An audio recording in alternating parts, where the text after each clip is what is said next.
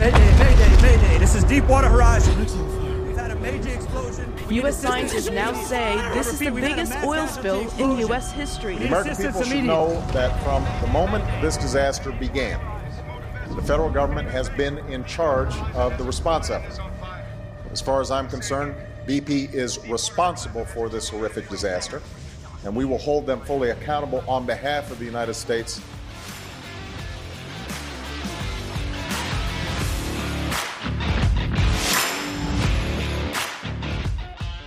سلام.